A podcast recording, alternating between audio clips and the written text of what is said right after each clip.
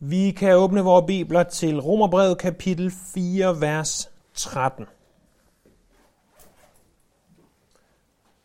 Romerbrevet kapitel 4, vers 13 til 17 den her morgen. Som bliver det sidste afsnit, der forklarer, hvad retfærdiggørelse ved tro er. Det er ikke det sidste afsnit, der handler om retfærdiggørelse ved tro. Det er ikke det sidste afsnit, der handler om Abraham, men det er det sidste, der forklarer os og giver os, øh, om du vil, den sidste brik i puslespillet af, hvad retfærdiggørelse ved tro er for en størrelse. Efterfølgende fra vers 18 og kapitlet ud vil vi se nærmere og dybere på Abrahams tro. Men det er ikke så meget en forklaring af retfærdiggørelsen ved tro, snarere Abrahams tro. Det vi skal se på i dag, det er, at retfærdiggørelse er ikke ved loven, men ved nåden. Retfærdiggørelse er ikke ved loven, men ved nåden. Og det er så øh, fint opdelt ved Herrens hånd, at den første halvdel af den sætning, ikke ved loven, det er vers 13-15. Men ved nåden er så vers 16 og 17. Så overordnet set skal vi se på, at det er, retfærdiggørelsen er ikke ved loven, men ved nåden, og vi deler det op i to, nemlig først ikke ved loven, vers 13-15, og for det andet ved nåden, vers 16 og 17. Det, som vi læser i vers 13 til 17, at apostlen han skriver til os ved Helligånden, det er dette. For det var ikke ved loven, at Abraham eller hans efterkommere fik løftet om at skulle arve verden, men ved retfærdighed af tro. Hvis det er dem, som har loven, der er arvinger, er troen gjort til intet og løftet sat ud af kraft. For loven fremkalder vrede, men hvor der ingen lov er, er der heller ingen overtrædelse. Derfor var det at tro, for at det kunne være noget. Så at løftet kunne stå fast for alle hans efterkommere, ikke kun dem, som har loven, men også dem, som har Abrahams tro. Han er fader til os alle, sådan som der står skrevet. Jeg gør dig til fader til mange folkeslag, fader over for Gud, som han troede på, Gud, som gør de døde levende, og kalder på det, der ikke er til, så det bliver til. Så det første, vi skal se på, det er, at frelsen er altså ikke ved loven. Hvordan er den ikke det? Jamen, det første, vi ser i vers 13, det er, at det viser øh, tidslinjen os. Det er min forståelse, og, og min forståelse her bygger alene på, hvad jeg måtte have set i fjernsynet. Men det er min forståelse, at man i efterforskninger forsøger at skabe en form for tidslinje. Øh, man kunne tegne op på et whiteboard og sige, klokken det skete det, og klokken det skete det andet, og klokken det skete det tredje. På den måde, så forsøger man at finde ud af, hvor mistænkte var på gerningstidspunktet, eller hvad tid øh, offeret øh, døde, eller hvad øh, den her kriminalitet nu måtte, eller forbrydelse nu måtte bestå i. Det er også det, Paulus han har gjort. Sådan i lidt overført betydning.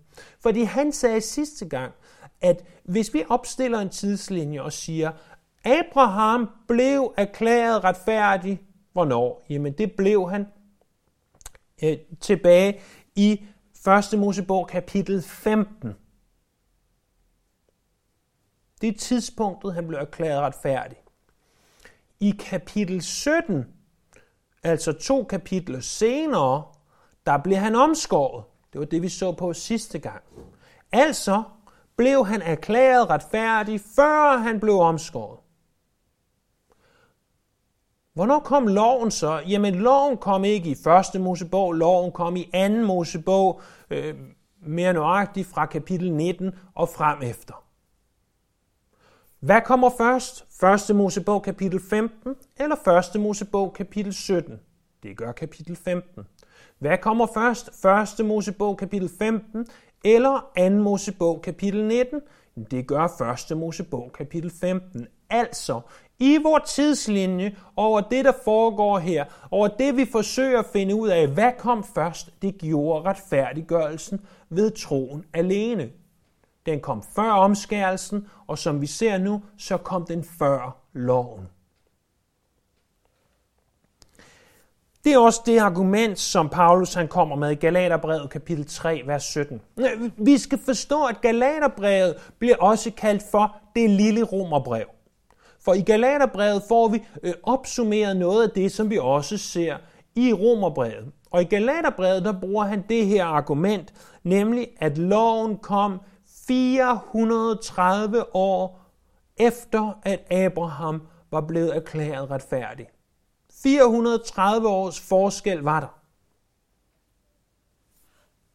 Så det kan altså, som der står her i vers 13, det, det kan simpelthen umuligt være ved loven, at Abraham eller hans efterkommere fik løftet om at skulle arve verden, men det var ved retfærdigheden at tro. Når vi ser, der står efterkommere, så må det i konteksten være alle dem, der tror. Det ved vi fra vers 11 og 12, hvor vi sidste gang så, at alle, som tror, er Abrahams efterkommere. Ikke i kødet, men i ånden. Der står også, at de skal arve verden, hvilket er et ganske omdiskuteret udtryk. Men når vores tanker ledes på et andet sted, der står, de skal arve verden, så står der i saligprisningerne, prisningerne, nemlig i, fra bjergprædiken, Matthæus kapitel 5, vers 5, at salige er de sagt modige, for de skal arve jorden. Saligprisningerne, ser du, er definitionen af, hvad en kristen er. En kristen er en, der er sagt modig. En, der har ydmyghed. En, der har styrke under kontrol. En, som, som lever et sagt modigt liv. Med alt, hvad det nu måtte betyde. Det er en kristen, og den kristne er den, som skal arve jorden. I 1. Korintherbrev kapitel 6, vers 2 står der, eller ved I ikke, at de hellige skal dømme verden? Gud gav jorden til Adam. Men en dag, så gav Adam den videre til Satan og sagde, fint nok, du bestemmer Satan, men yderligere en dag skal vi få lov til at få jorden tilbage igen i det, som vi typisk fra åbenbaringsbogen kalder tusindårsred. Og vi skal igen komme til at bestemme over jorden sammen med Kristus, men vi skal bestemme. Og det er det, som hentydes til her, tror jeg. Som sagt er der adskillige fortolkninger af, hvad det vil sige at skulle arve verden. Jeg tror, det er den bedste og rigtigste. Retfærdiggørelsen kom ikke ved lov, men retfærdiggørelsen kom ved tro. Det ser vi altså, hvis vi opstiller en tidslinje. Det er den første ting, vi ser. Den anden ting, vi ser under den her overskrift, ikke ved loven, det er, at rent logisk ville loven ikke give mening. Det er der i vers 14. Hvis det er dem, som har loven, der er arvinger, så er troen gjort til intet og løftet sat ud af kraft. Så rent logisk så giver det ikke mening, at det skulle være ved loven, at frelsen kom. Fordi hvis det var det, så vil troen ikke betyde noget som helst. Så vil vi ikke kunne bruge troen til noget. Og igen i Galaterbrevet skriver Paulus i kapitel 2, vers 21, hvis der kan opnås retfærdighed ved loven, er Kristus død til ingen nytte. Hvis det havde været muligt for dig og mig at sige, fra i dag af begynder vi på at leve efter loven og bliver retfærdige ved at leve efter loven, så havde der ikke været nogen grund til, at Jesus var død på korset. Hvis det var en mulighed, så kunne det have været undgået. Og hvad er det nu, Jesus han siger der i Gethsemane? Fader, hvis der er en anden vej, kan vi så ikke tage den? Og implicit siger faderen, der er ikke nogen anden vej. Der er en vej. Der er døden på korset. I Hebræerbrevet kapitel 7, vers 11 står der, hvis nu målet kunne nås gennem det levitiske præstedømme, og på grundlag af det fik folket sin lov, altså på baggrund af det levitiske præstedømme, hvorfor måtte der så komme en anden, en anden som er præst på Melchizedeks vis? Der er kun én måde. Det er ved Jesu død på korset. Det er ikke ved loven. Hvis du kunne blive erklæret retfærdig ved lov, så vil du ikke behøve tro. Fordi så handlede det bare om at overholde Torans 613 bud. Til punkt og prikke hver eneste dag i hele dit liv. så vil du kunne forblive retfærdig. Og så vil du ikke behøve tro. Så vil det afhænge af dig og din retfærdighed og dine gerninger og din lov.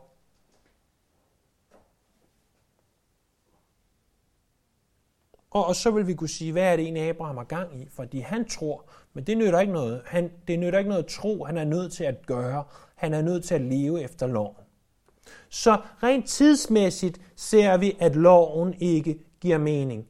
Rent logisk ser vi, at loven ikke giver mening. Men for det tredje, hele formålet med loven øh, er ikke, at den skal overholdes til punkt og prikke. Formålet er noget andet. Prøv at se der i vers 15. Loven fremkalder vrede, men hvor der ingen lov er, er der heller ingen overtrædelse. Vers 15 giver altså os altså den tredje grund til, at det ikke er ved loven. Formålet med loven, det er ikke at frelse os.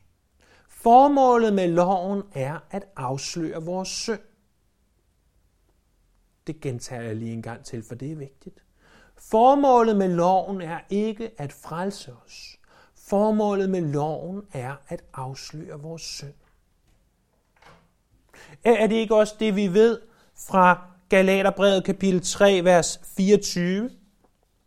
At loven er den vejleder, eller det gamle udtryk, tugthusmester, som skulle lede os til Kristus. Du kommer til loven, og loven siger, du må ikke stjæle. Og så stjæler du, og så ved du, nu har jeg overtrådt loven. Sådan er loven. Og, og vi kender det her. Vi kender det. At loven, den viser os, hvad der er retfærdigt, men loven hjælper os ikke. Loven viser os, hvad det rigtige er at gøre, men den hjælper os ikke. Loven, som i Moseloven, afspejler Guds retfærdighed. Når, når vi læser 1., 2., 3., 4., 5. Mosebog, så lærer vi mere om, hvem Gud han er, og hvad han ønsker, og hvad det rigtige er. Men den lov, den hjælper dig ikke med at overholde Lad mig give dig et andet eksempel fra den verden, vi så godt kender, nemlig færdselsloven. Færdselsloven, den fortæller os, at vi skal stoppe for rødt. Færdselsloven, den fortæller os om at holde vores vognbaner. Og den fortæller os om vigepligt og hastigheder. Men færdselsloven hjælper dig ikke til at overholde de her ting. Det kan godt være, at du kan være skræmt til at overholde dem, øh, fordi politiet ligger bag ved dig. Er det ikke mærkeligt, at, at os alle sammen, uanset hvor godt og ordentligt vi måtte køre, hvis en politibil begynder at køre bag ved os, så tænker vi straks, åh oh, nej, bare jeg nu ikke bliver stoppet. Selvom vi godt ved, at vi holder hastigheden, og vi har vores sikkerhedsseler på, og vores lys virker, som de skal. Og vi selvfølgelig, som man jo lærte dengang man tog kørekort, gik syv gange rundt om bilen, inden man kører der, alle de her ting, man nu ved, man skal. Og alligevel har vi den her indadte øh, frygt for at blive stoppet af politiet øh, og få den her bøde, det kan måske hjælpe os, det kan måske skræmme os til at holde lov. Det kan også være, at, at vi godt ved, at vi som kristne jo er kaldet til at overholde loven, Romerbrevet kapitel 13. Og at vi derfor siger, jamen, øh, vi skal øh, gøre alt, hvad der står i vores magt på at overholde færdselsloven. Men færdselsloven selv, som du slår op i den, hjælper dig ikke. Det eneste, den gør, det er, at den fortæller dig, hvad du ikke må, og hvad du godt må. Ikke andet. Og at hvis du kører over for rødt, hvis du bryder din ubetingede vigepligt, jamen så kan du straffes.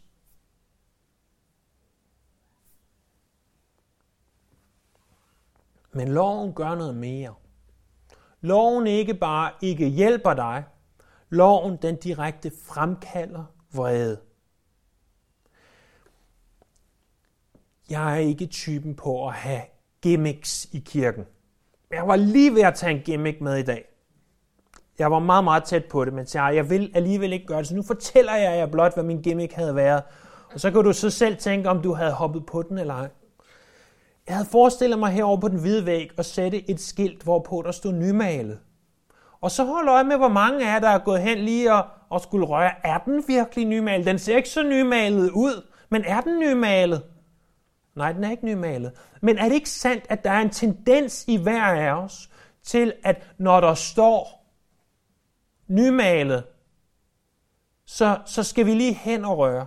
Eller når der står al færdsel på isen forbudt og kan straffes med bøde, så er det lige ved, at vi får endnu mere lyst til at gå ud på isen for at se, kan vide, om den egentlig kan bære.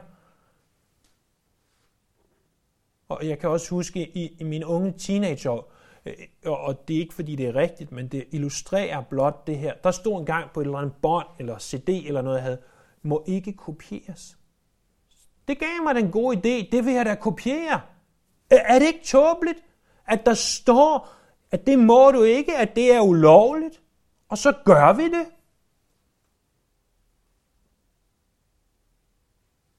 Det er fordi, at den syndige natur, den originale synd, stadigvæk bor i dig. Og fordi at Adam faldt, så faldt menneskeheden, som vi skal lære meget mere om i kapitel 5. Og det gør, at når du ser en lov, så får du lyst til at bryde loven. Der er i din syndige natur en naturlig, eller hvad vi nu vil kalde det, tendens til, at når der er en lov, når der står ingen færdsel på isen eller nymalet, så har vi lyst til at se, at du må ikke røre det her, fordi det er nymalet, så får du lyst til at røre. Hvis jeg ikke havde talt om nymalet, hvis jeg ikke havde sat et skilt op, så ville kun en tåbe gå hen og begynde at stå og røre ved væggen for at se, om den var nymalet.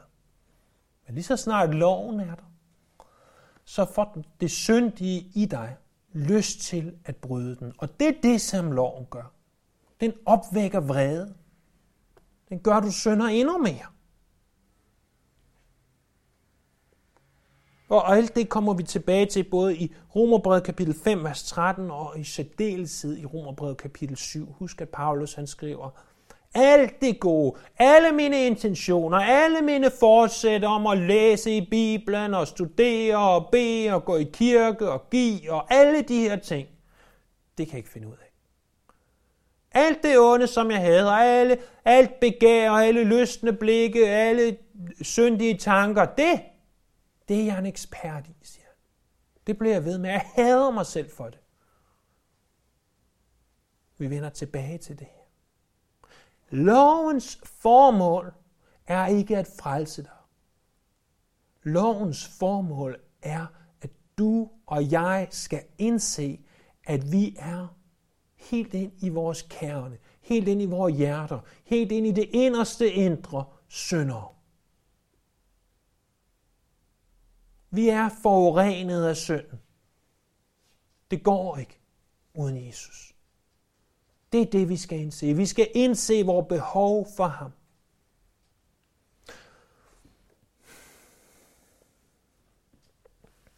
Og hvordan modtager vi så det behov? Hvordan, hvordan kommer vi til Jesus? Er det ved at blive små gode drenge og piger, der opfører os godt? Folder vores hænder, når vi beder og lukker vores øjne, og siger amen, når pastoren eller den, der beder, siger amen. Er det sådan? Er, er det ikke sandt, at det er en naturlig tendens i os, at hvis jeg spørger dig, hvordan bliver du retfærdig? Så siger du, jeg læser i min bibel, jeg beder, jeg gør gode gerninger, jeg giver til kirken, jeg kommer i kirke, jeg øh, forsøger at synge rent, selvom jeg ikke kan synge. Jeg gør alle de her ting. Og hvis jeg bare gør det godt nok, så bliver jeg retfærdig.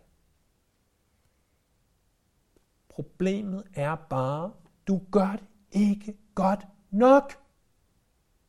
Jeg ved godt, jeg siger det her søndag efter søndag. Jeg er ked af, hvis du kommer i dag og føler dig nedtrykt. For jeg ved godt, den her del af prædiken opmuntrer dig ikke mere. Det gør dig endnu mere nedtrykt. Det gør du til, at jeg er heller ikke god nok. Og nej, du er ikke god nok. Jeg er ikke en herlighedsprædikant, der forsøger at fortælle dig, at du er god nok, og Gud elsker dig lige som du er. Nej, det er ikke det, der er tilfældet. Gud elsker dig så meget, så han vil gøre dig til noget andet, end du er.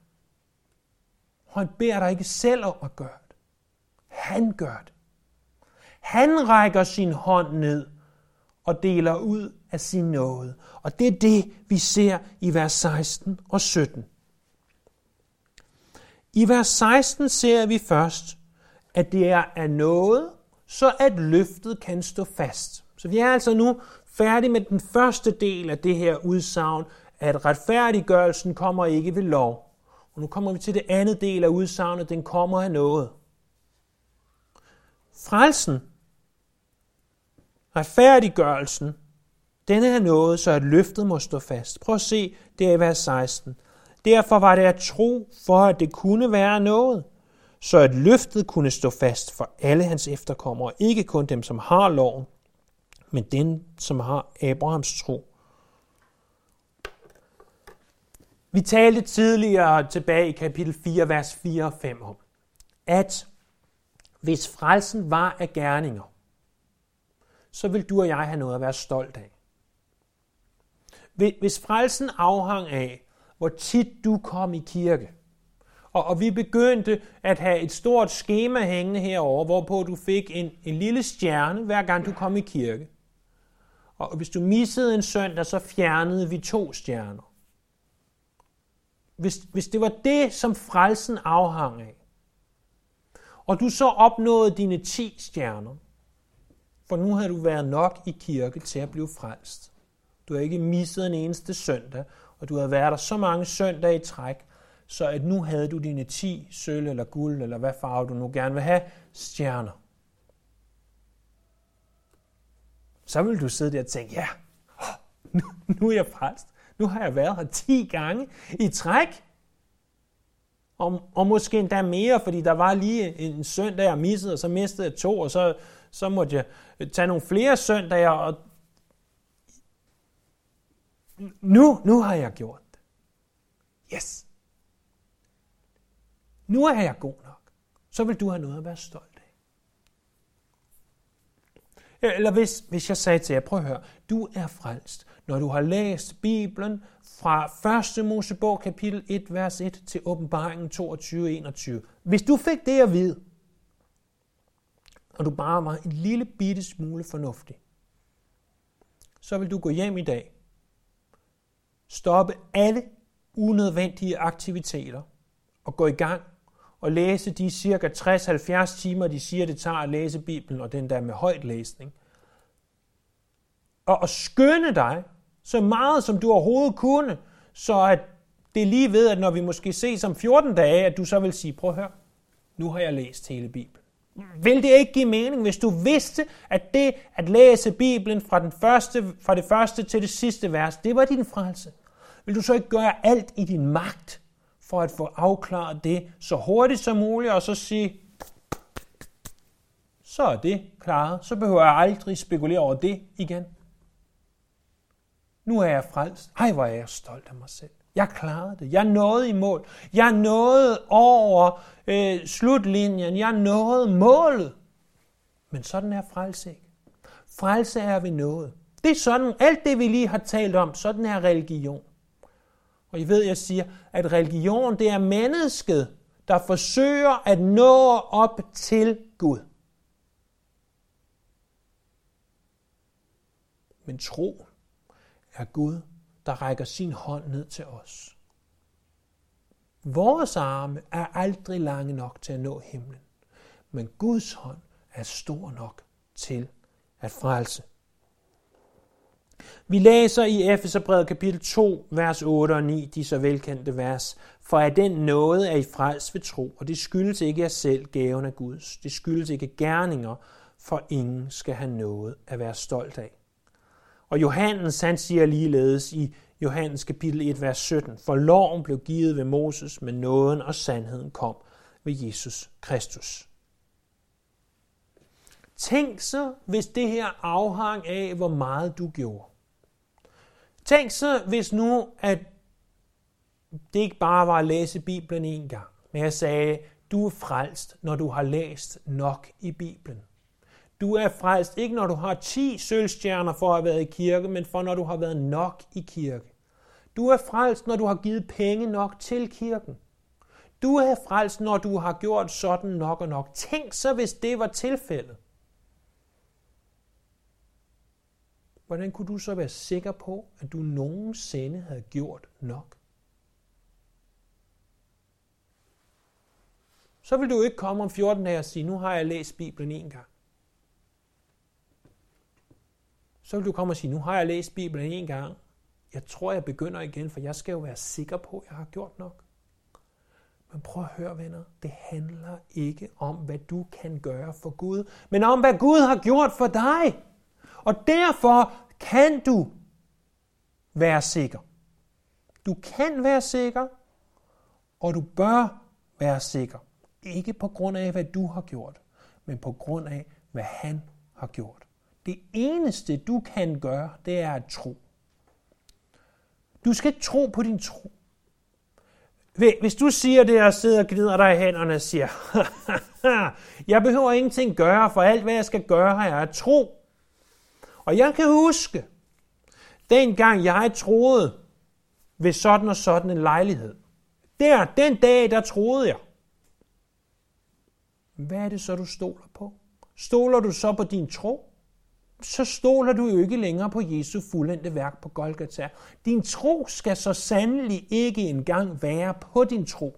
På det bestemte tidspunkt, hvor du tænker, du blev frelst, nej, din tro skal være på Jesus Kristus.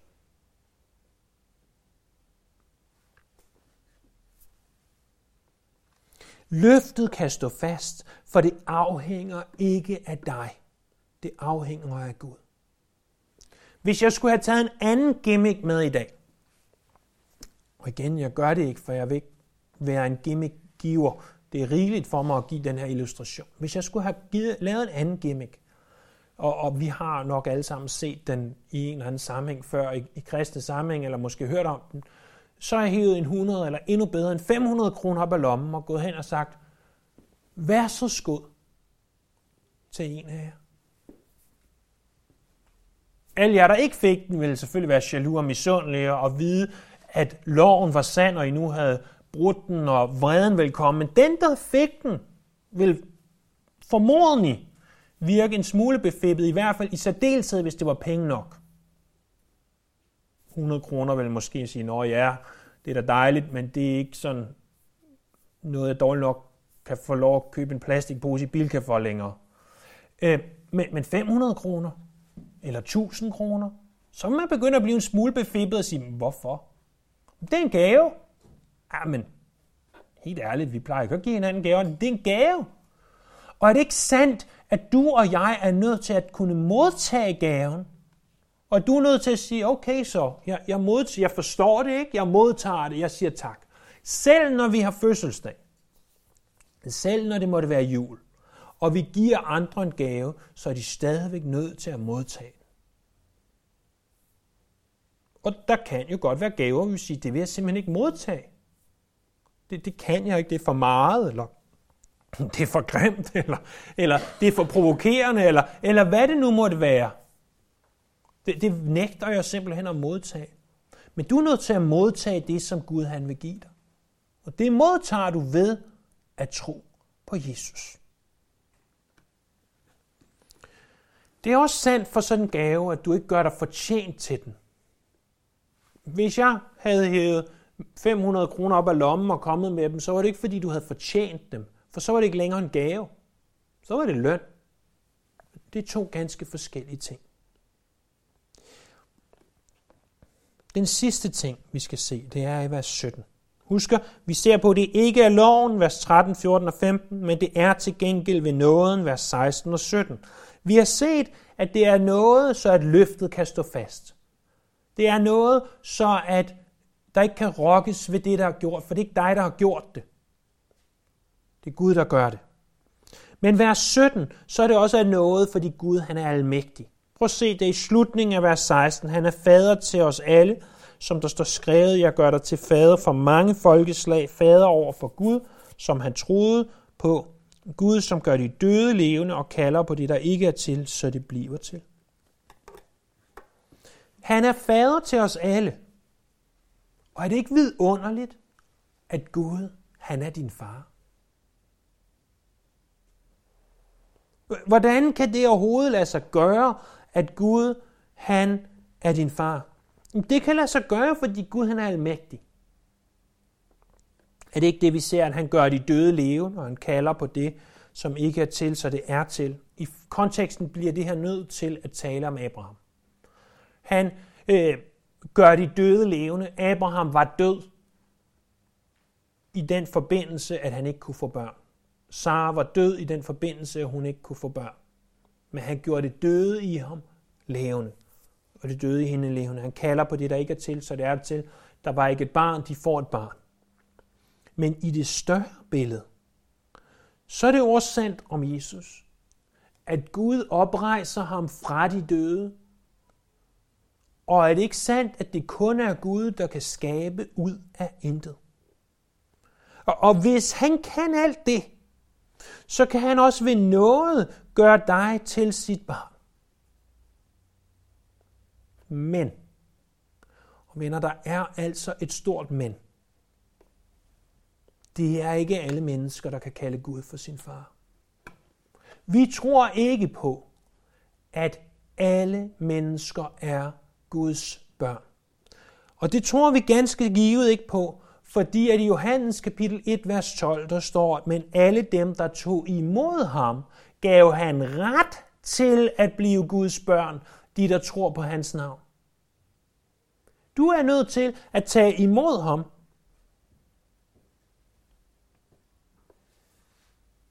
Du er nødt til at tro på hans navn. Forestil dig, at der på din fødselsdag dukker en person op. Og gaven er, at du kan blive prins eller prinsesse. Du kan få rigdomme, du aldrig havde forestillet dig. Du kan få et liv ud over dine vildeste drømme. Der er bare lige den lille ting ved det. At du er nødt til at opgive det gamle liv. Og du vil være nødt til at flytte til et fjern, fjern land. Du vil være nødt til at sige, det er slut med lille Danmark. Det er slut med flæskesteg og rødkål. Det er slut med den lille havfru og Dannebro. Det er slut med dronningen, og det er slut med at have et land, der vinder i håndbold. Alt er slut. Alt det gamle er slut. Du, du vil være nødt til at opgive det. Du vil være nødt til at sige ja tak til gaven. Det er jo sådan set, hvad det er at tro og sige ja tak. Og hvis vi opstiller det sådan, når, at, når Gud kommer til dig, så er du nødt til at opgive dit liv i synd. Du er nødt til at opgive verdenssystemet, eller det, som Bibelen ofte bare kalder verden. Du er nødt til at opgive helvedes ild. Og når vi opstiller det sådan, og vi ikke nødvendigvis lige taler om flæskesteg og Dannebro og den lille havfru, så vil det jo være ganske nemt, så burde det være ganske nemt, at opgive de her forfærdelige ting. Der er bare lige problemet, at synden kommer i vejen. Og synden drager os imod det her liv i synd. Synden drager os imod verdenssystemet. Måske ikke imod helvedes ild, men den lukker vi øjnene for at glemme. Du vil være nødt til at give ting op. Du vil være nødt til at sige nej. Det er ikke det, du bliver frelst ved, men det er sådan, det er. For det er et nyt liv i Kristus. Og det kan godt virke mærkeligt, at jeg står her i vores øh, ganske lille gudstjeneste, som er nu er endnu mindre, end den plejer at være, fordi at vi har et forsamlingsforbud i dette herrens år anno 2021. Og prædiker det her til jer. Og siger, at du er nødt til at vælge. Du er nødt til, vil jeg også sige, at sikre dig, at du er i troen. Men jo ældre jeg bliver i Herren, står det klarere og klarere for mig, at vi ikke bare kan tage for givet, at de mennesker, der kommer i kirke søndag efter søndag, nødvendigvis er i troen. Jeg siger ikke, at det er dig. Men jeg siger, at hver af os er kaldet til igen og igen at rensage os selv for at se, om vi er i troen, for at sikre os, er vi nu også kristne. Ikke fordi vi altid skal gå og betvivle det, det kommer vi til i kapitel 5, 6, 7 og 8. Men fordi at inden vi kommer til kapitel 5, 6, 7 og 8, så bliver vi nødt til at sikre os, at vi er født på ny, at vi er retfærdiggjort. Fordi en ting er, at vi taler om, at retfærdiggørelsen er gratis, og det er noget Gud han gør ved os. En anden ting er, om du har modtaget. Lad være med at tage det for givet. Gå hjem i eftermiddag og spørg Herren, er det sandt, at jeg er retfærdiggjort? Har jeg modtaget det her for dig? Fordi der er også en anden sandhed. At hvis du er retfærdiggjort, så vil det give sig til udtryk i den måde, du lever på. Og hvis du ikke har lyst til at opgive verden og verdenssystemet, hvis du ikke har lyst til at opgive synden, hvis du har lyst til at fortsætte i de her ting, hvis du har lyst til at fortsætte i lovbrud, og det gør dig glad, så er der en ganske god, overvejende sandsynlighed for, at du aldrig nogensinde har været kristen. Eksempel. Cornelia, hun har en, en køjeseng, og hun synes, det mest fantastiske, det er, når vi en enkelt nat har lyst til at sove i underkøjen, og hun sover i overkøjen, og, og det valgte jeg så at gøre i nat. Og øh, normalt har hun en sådan en natlampe tændt, men det kan jeg altså ikke overskue at sove med hele natten, så den slukkede jeg pænt, da jeg gik i seng senere end hende. Og, og så har hun de her selvlysende stjerner og selvlysende planeter, som, som hænger i, i bunden af overkøjen, som jeg kunne ligge og kigge op på, da jeg faldt i søvn. Og næsten som at sove under stjernerne. Men da jeg vågnede i morges, så erfarede jeg noget. Så erfarede jeg, at stjernerne, de havde mistet deres glans.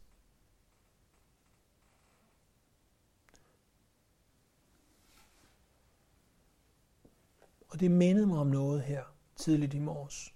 Det mindede mig om, at der kan være mennesker i kirken, som har en glans fra andre kristne, fra et andet lys, men som når der går noget tid, mister deres glans, fordi det var ikke ægte stjerner. Det var plastikstjerner. Jeg er en klippefast troende på, at når du er frelst, når du i sandhed er retfærdiggjort, så kan du aldrig nogensinde miste det. Men omvendt er jeg ikke så naiv, så at jeg tænker, at der ikke kan sidde mennesker i kirken, der gengiver skinnet af en kristen. Der er som de her plastikstjerner, der gengiver det, men som ikke er virkelige. Fordi hvis det var sådan, hvorfor siger Jesus så, at der vil være mange, der kommer til mig på den dag og siger, Herre, Herre, har vi ikke gjort mægtige gerninger i dit navn? Har vi ikke udkastet dæmoner? Og hvad siger Jesus til dem? Vi er bort fra mig. Jeg har aldrig kendt jer. De siger det rigtigt. De kommer måske endda med deres bibler og ved, at vi kalder Jesus Herre. Men Gud har aldrig kendt dem. Det her er altså ikke for sjov. Vi er nødt til at sikre os, at vi er i tro.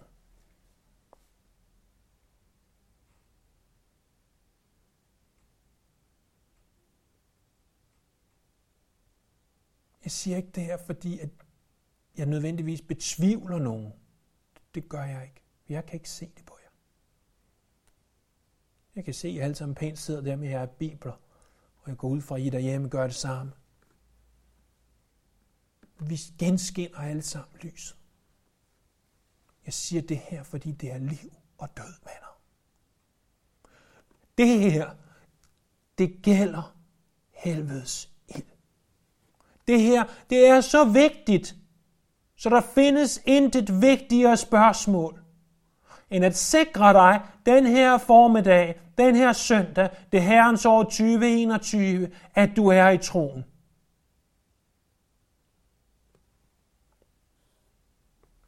Tænk så, at Jesus kunne gå med de 12, og en af dem var en djævel. Tænk så, at Paulus kunne have undervist mennesker og sige om Demas, at han har forladt mig for denne verden. Hvor meget mere for den her i tugående prædikestol, fra min skingre stemme, kunne der ikke være nogen, der havde behov for at rense af deres hjerter og sikre sig, at de er i troen. Så at vi i sandhed kan sige, Abba Fader. Så vi i sandhed er sikre på, at Gud kalder os børn, at vi har retten til at være børn. Det er ikke ved lov, venner. Det er ikke ved, hvad du kan gøre. Det er ved, hvad Gud har gjort. Men det er også ved, at du modtager det, som Gud har gjort. Lad os bede.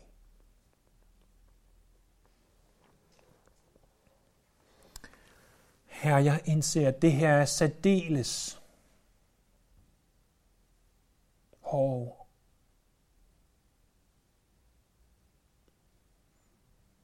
Og jeg beder om, at enhver, som måtte lytte til det her nu eller senere, og som ikke er i troen, må føle sig fordømt.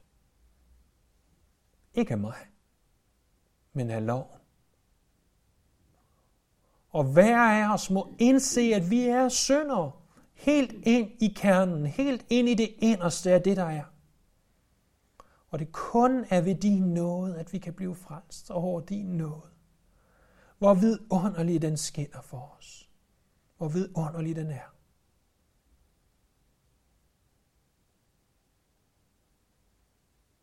Her rør ved vores hjerter. Og ikke bare ved vores hjerter, men med vores, venner, vores venners hjerter, vores families hjerter, vores naboers hjerter. Og skab en vækkelse i os her. Det bærer jeg dit mægtige vidunderlige navn.